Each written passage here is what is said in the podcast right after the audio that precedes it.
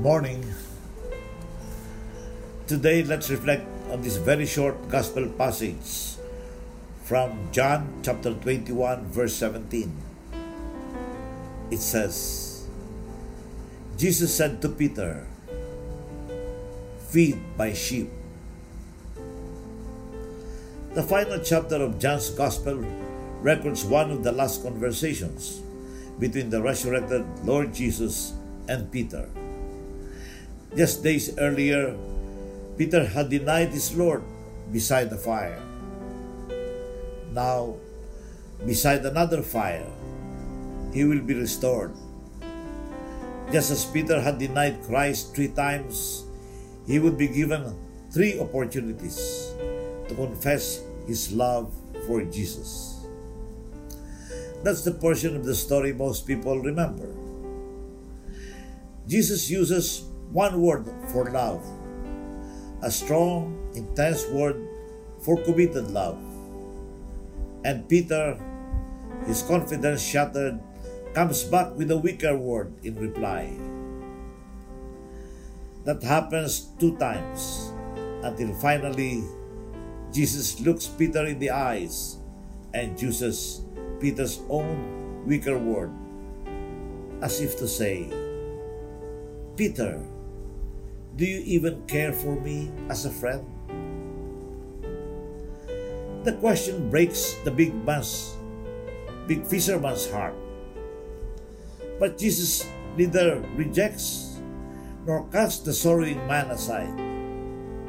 On the contrary, he recommissions Peter in his kingdom.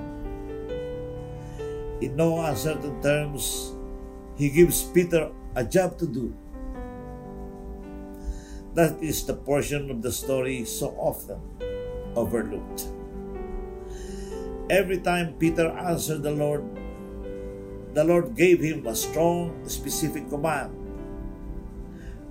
Feed my lambs, Peter. Tend my sheep, Peter. Feed my sheep, Peter. Peter got the message. Do you, brothers and sisters? Let us pray. Heavenly Father, we hear your voice calling us by name. Just like when you called Peter and told him to feed your sheep and tend your lambs.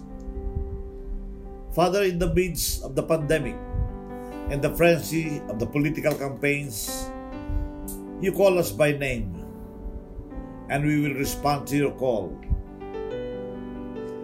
Help us prepare and discern well for the coming 2022 elections as we put our total trust in your promise that you will send us leaders after your own heart and spirit. Lord, inspire all who seek office to be true servant leaders who will put the greater good, the greater majority, especially the poor, the marginalized, and the vulnerable, above any personal or group interest. Servant leaders who will seek office to genuinely serve and not to be served. Servant leaders of competence, integrity, and compassion. Father, empower the servant leaders who will lead us in feeding your sheep and tending your lambs.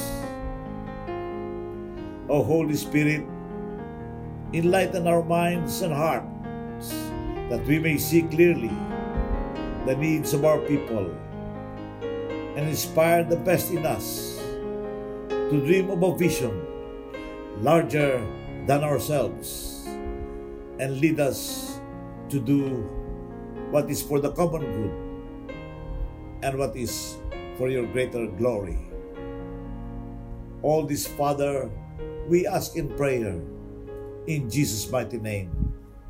Amen.